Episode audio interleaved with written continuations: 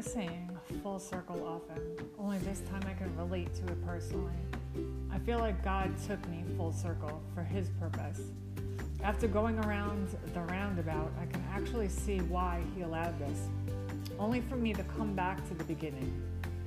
Our gracious Father wants to use His children to share to others what He has taught them. He allows us to experience things, sometimes not so pleasant, but it's for a purpose. This book is about how he took me full circle when I already thought that I had arrived. We never arrived.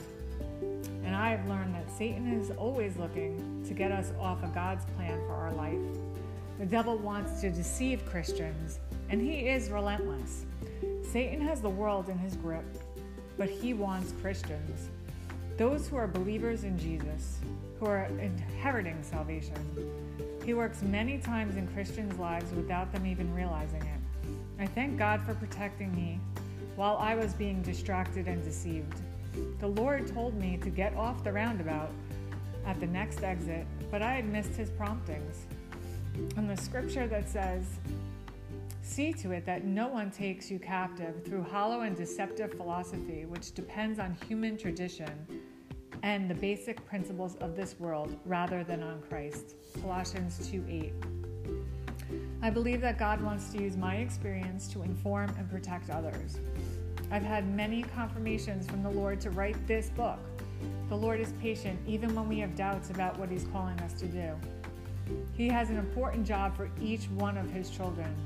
Christians should always believe that their life has meaning and purpose on this side of heaven. You have a purpose, and God has a plan for your life that only you can fill. However, there are many roads in this world, and more are popping up daily, but only one of them leads to eternal life here on earth and for eternity. Ah, the scripture says, Enter through the narrow gate, for wide is the gate and broad is the road that leads to destruction and many enter through it. But small is the gate, and narrow is the road that leads to life, and only a few find it.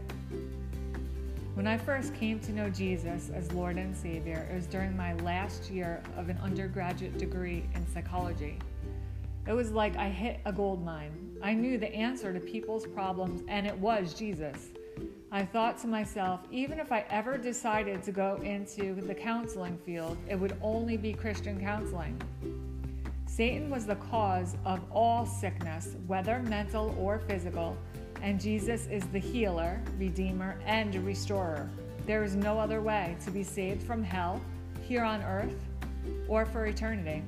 With Jesus comes hope for today and eternity. God was leading me to continue in my schooling I searched out Christian colleges and offered that had offered counseling degrees, and God made it so easy for me to attend. There wasn't any question that He was calling me to go. I remember people were saying to me, Why are you in school? You're never going to work. Obviously, they assumed that I didn't need to work or that I wouldn't. However, I responded with my truth. I have no idea all I know is I have complete peace. Not only did I have peace, but I was really enjoying being in the classroom again. How is it possible that I had started a Christian graduate school on fire for Jesus only to come out further away than I, when I had started? How is that even possible? Is it possible? And the Lord showed me how. And when Colossians 2 8, deceptive philosophies started filtering in. Remember how I mentioned how I got saved? I would only do ever Christian counseling if I was ever going into the counseling field? Well, that changed by the time I graduated from the program.